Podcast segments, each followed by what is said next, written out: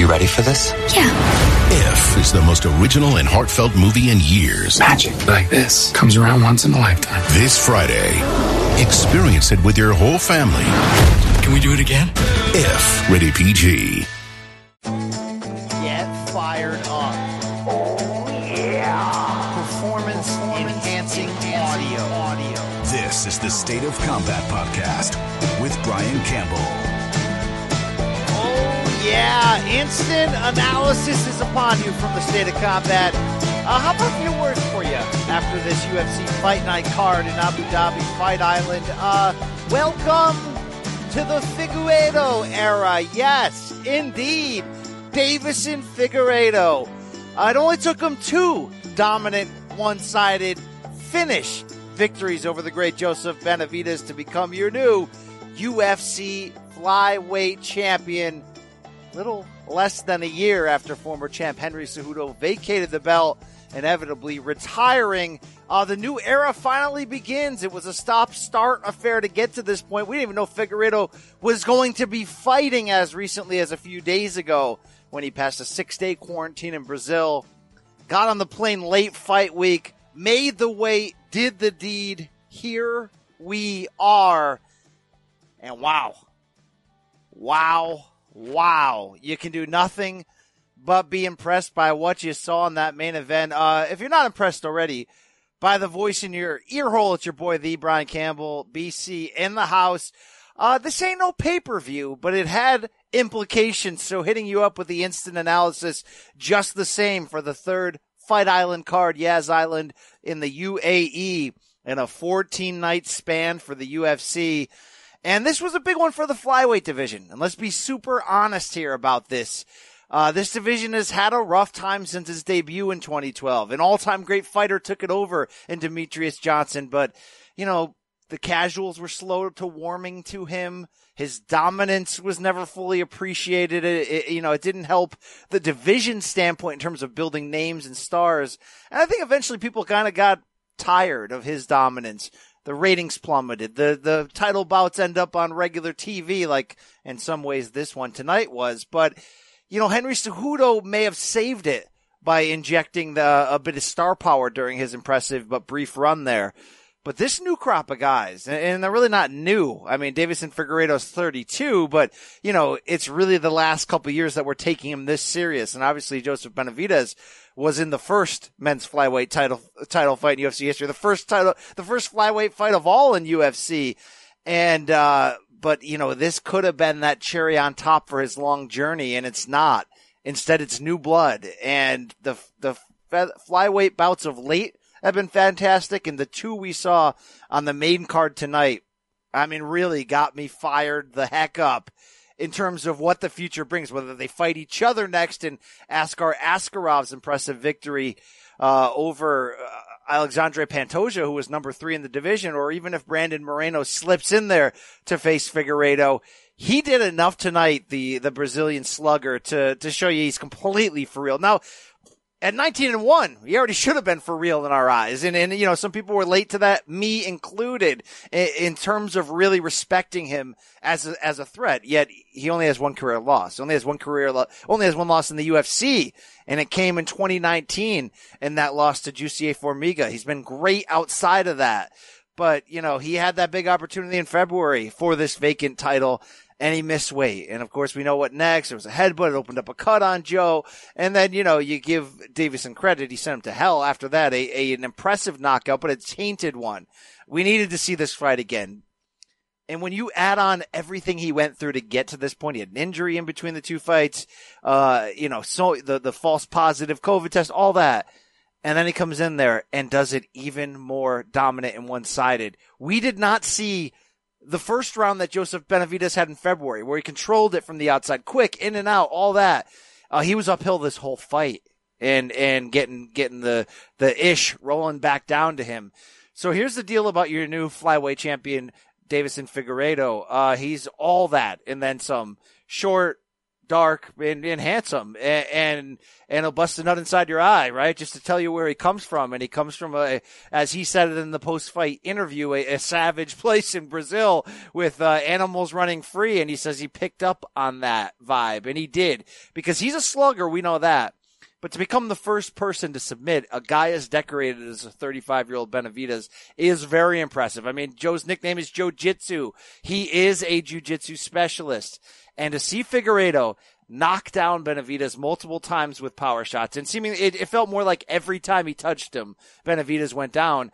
And then to see the savagery that Figueiredo had in terms of the aggressiveness to apply the chokes and to take his back. And Benavidez had to fight through four stiff, like locked in chokes and broke free. But that last one after he got dropped with the right hand, there's no coming back from that. And that was violent.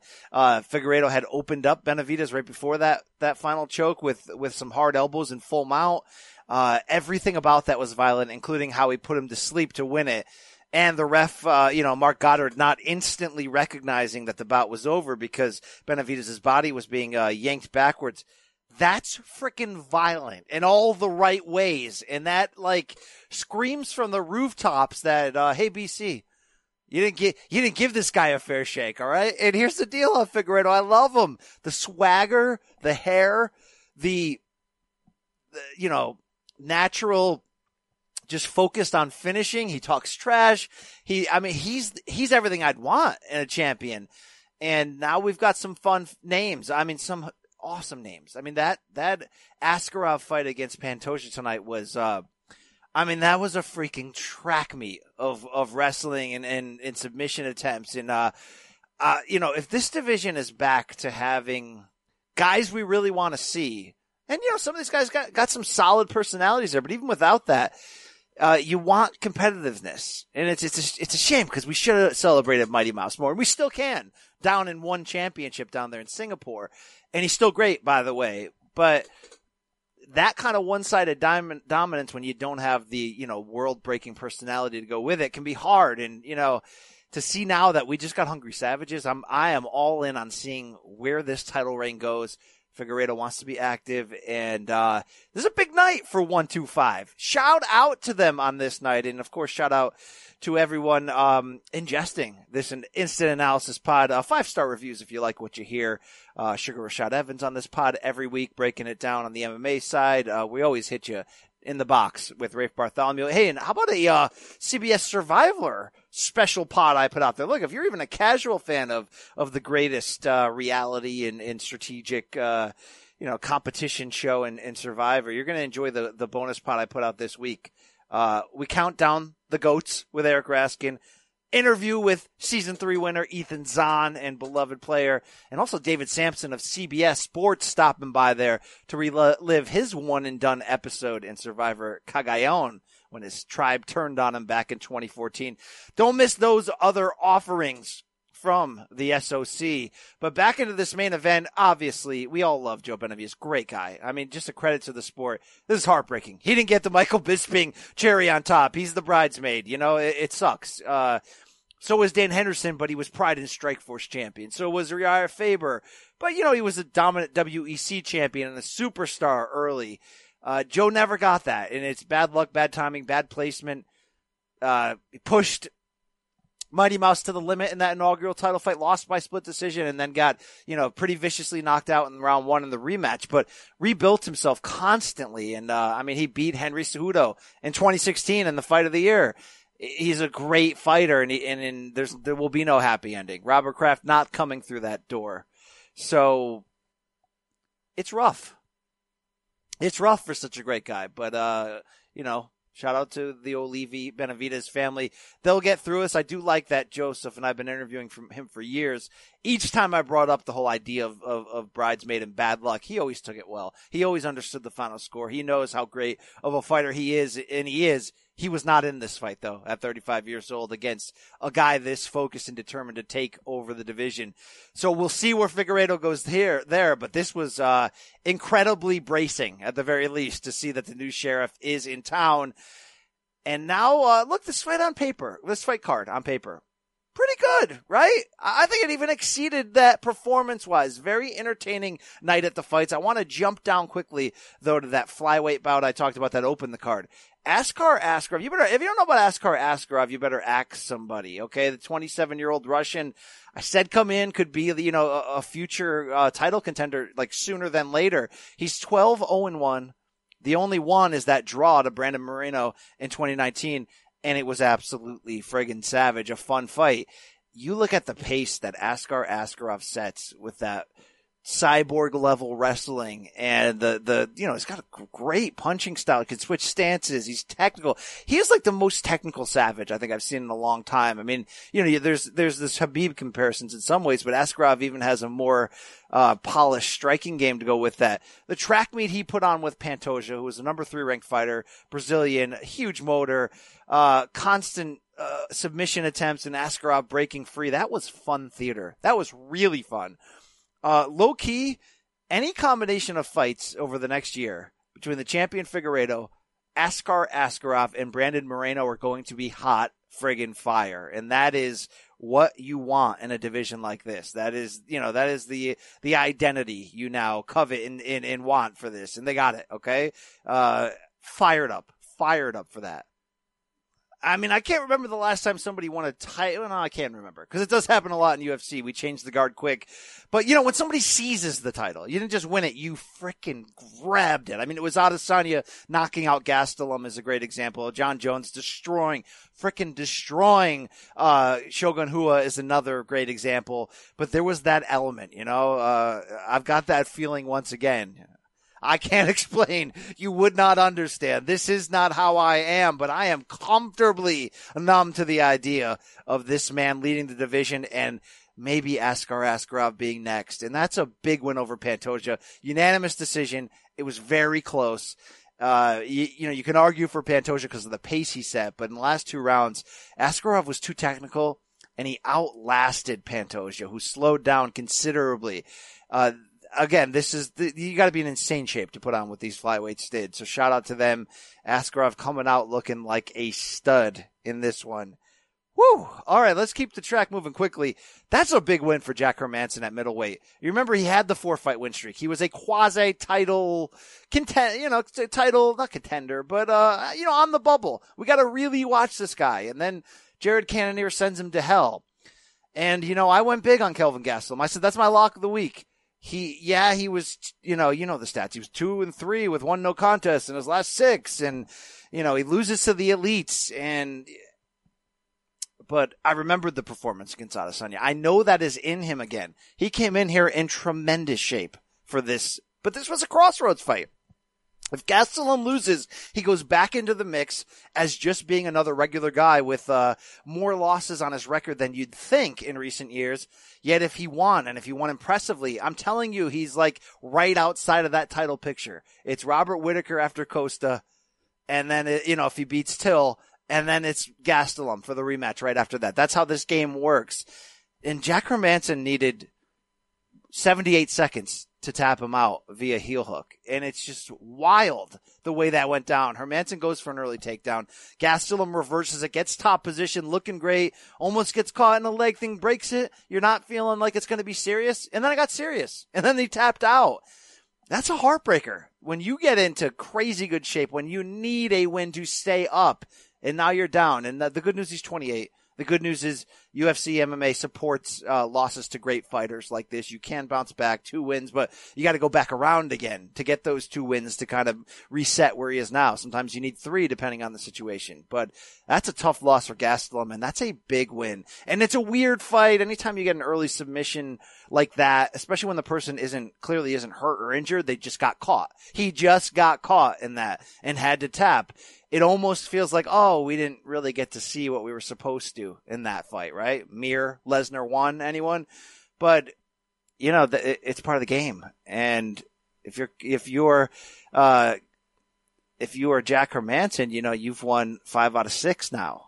Uh, going back three years, uh, yeah, we got to take him seriously. He he defeated Jacare. He submitted David Branch, and now you know, as we look at the the hierarchy here, uh, I keep forgetting to mention Jared Cannonier's name, even though he knocked out Hermansson and is in the outside of that title picture looking in, uh, and might get it next after Costa for all I know, if Whitaker, you know, wins against Till or not. And I, and I, I, you know, that's tough that I keep leading, a lot of us do because he's injured at the moment, but, uh, Hermansson's, uh, taking it, you gotta take him for real. And he's already got that volume striking game. He can wrestle and to see him pull this off. It's a big ass win, and that's a bad loss for Kelvin Gastelum.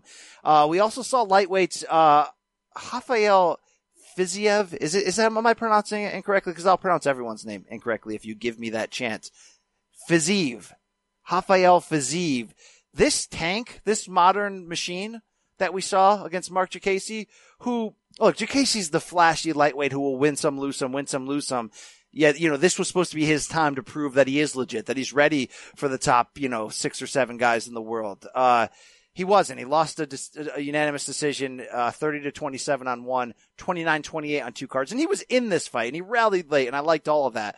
Yet Fiziev won the night. His, you know, his talent, I, my tweet jumped up on the screen there that his talent is glowing through my screen. It's just like everything you saw out of him tonight from the wrestling to the vicious leg kicks. Every strike he throws was with fight ending intensity. And he's just a friggin' savage, yet is so athletic and strong. And he did the Matrix thing again that we'd seen him from his old kickboxing videos back in the day. Played that highlight, by the way, on Morning Combat's Have You Seen This Shit before? And didn't realize it was the same guy. Uh, this guy's very interesting now for lightweight in terms of what we do with him. 27 years old from Kazakhstan, eight and one as a professional mixed martial artist. And some of those wins have been scattered. He, you know, did kickboxing along with that, but he lost his UFC debut to Magomed Mustayev. Musta, Musta, I will mispronounce your name if you let me. Mustayev. Mu, Mu, Francisco. Fran, that's fun to say. All right. Hey, how about that? That's the only loss for Rafael Fiziev.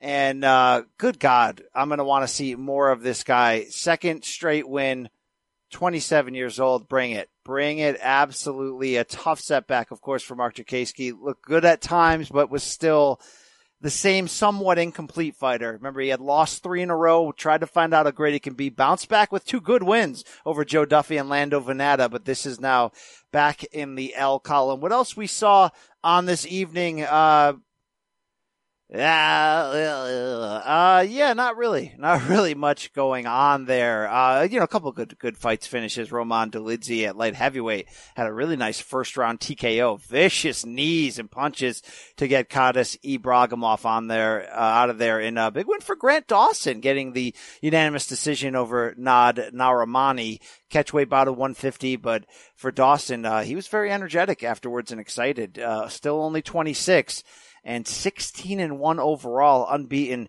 through four fights in the UFC, plus that additional win on the contender series. Uh, watch out. Watch out. But, uh, really seriously, outside of, uh, Figueiredo stealing the headlines, it was Rafael Fiziev. Uh, that's a Fiziev. That's a tough division, as we know, at 155. But uh, I don't know if this was the perfect style matchup. I mean, look, Diakiese can strike with you. He's not going to take you down, not going to try to do other things. But that was a near perfect performance against a guy who who was there to win, and it was tough. Uh, love that, love that on this evening. Love you, folks. All right, uh, you know, I know we're intimate right now. I'm I'm deep in your cochlea giving you this instant analysis. But thank you for taking the time. Not going to do the 45 minutes. Not going to do. Not going to do what you think I'm going to do, right? Hit you up with four. No, this is a little teaser. Okay. This is a little appetizer. This is like when you take the brewery tour. Okay. And then at the end of it, they got the little sample glasses for you, which can, by the way, can be hit or miss depending on uh, what the brewery's looking to give you. I did once went on the uh, Miller Brewing Tour in Milwaukee, of all places, back in like 2000. God, uh, they had a uh, so solid tour. Then you go to the tasting room afterwards, and look, I mean, it's, it's freaking Miller High Life, right? I mean, it's you know, it it is what it is there. But uh, champagne of beer, shout out! Uh, it was fresh as balls, and it was great, and you could drink up. I think it was upwards of five sample cups per uh, per thing they had on tap. So uh, yeah, we got loaded. We got pretty loaded. And then they had these. Uh, here's what the best part about this story: they had stacks of postcards there, like you know, solid uh, Miller themed postcards, and you could mail them for free. You could just write to whoever you want, whenever you want. And you know, this was pre uh, certainly having uh, you know cell phone with internet in our pocket. So it's not, but because of that, because it was pre information where we need it, you know, we memorized everyone's cell phone and address. And I just remember sending the most, uh, most absurd and inappropriate postcards to people completely drunk and had no idea that I did it to all, to, to, uh, every single one until I heard about it years later. So that was a great story that went nowhere. But, uh, you get what I'm saying here. Um, we'll be back this week, Tuesday. Check out the SOC regular weekly MMA pod, Sugar Rashad Evans stopping by. We'll get his thoughts on this card, latest news, and we'll look ahead, of course, to next Saturday, July 25th. Just happens to be my birthday, folks. Uh, the final Fight Island card when we get Robert Whitaker and, and uh, Darren Till. Holy crap, right? Big win tonight for Jack Hermansson. Then you got Whitaker Till. And then also, like I mentioned earlier, what was announced tonight from multiple reports, uh, I believe Combate in Brazil broke it first, that Adesanya Costa will happen September. Uh, oh yeah, give it to me. Pay per view, probably Las Vegas. That's gonna be that's gonna be incredible. Uh, fun time for the division right now. Okay, a lot a lot of great fights we could make in the in the near future. I mean, look, Adesanya Costa is, is uh, sex in a box. That's going to be freaking fantastic.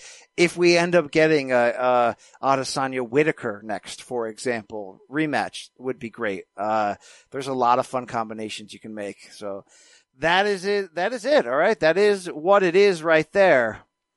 And uh, yeah, you know, when you don't know what to say next, you probably should should close up the shop. Oh, so Tuesday we'll have that for you with Rashad Evans, uh, new boxing podcast this week right? Interview with uh, Vergil Ortiz Jr., the unbeaten Golden Boy welterweight, uh, one of the potential rising stars in boxing. He will return next Friday against Samuel Vargas on the zone. We'll hear his breakdown of uh, the division, where he stands in that, and all that. Uh, check out that Survivor pod I teased you as well in the archives there at the State of Combat. And please support what we got going on. Our sister company Showtime, of course, producing the weekly morning combat show, a combat show like no other, folks. Myself, Luke Thomas of SiriusXM and Showtime, uh, breaking all things down: MMA, boxing, ridiculousness, current events, pop culture.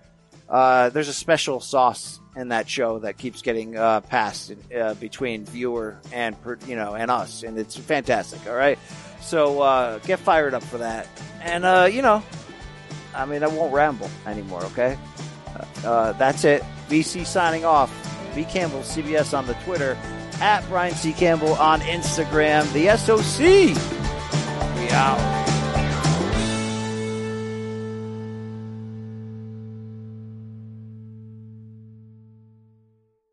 This is Tony Kornheiser's show. I'm Tony. You expected someone else? So, what exactly is the show about? Hmm, I don't know. It's a sports show nominally. Football's over, but we're finally at a point where things matter in college basketball, and baseball season is on deck. Greatest three words in the English language pitchers and catchers. We have some of the best voices come on and explain what matters or what makes an upset, like Ryan does. Nine over eight. No, that's not an upset. No, yeah, it is, Bob. And if you're lucky, I might just tell you about my search for discounted sleep pants or my worries about what my dog just ate. Listen on the Odyssey app or wherever you get your podcasts.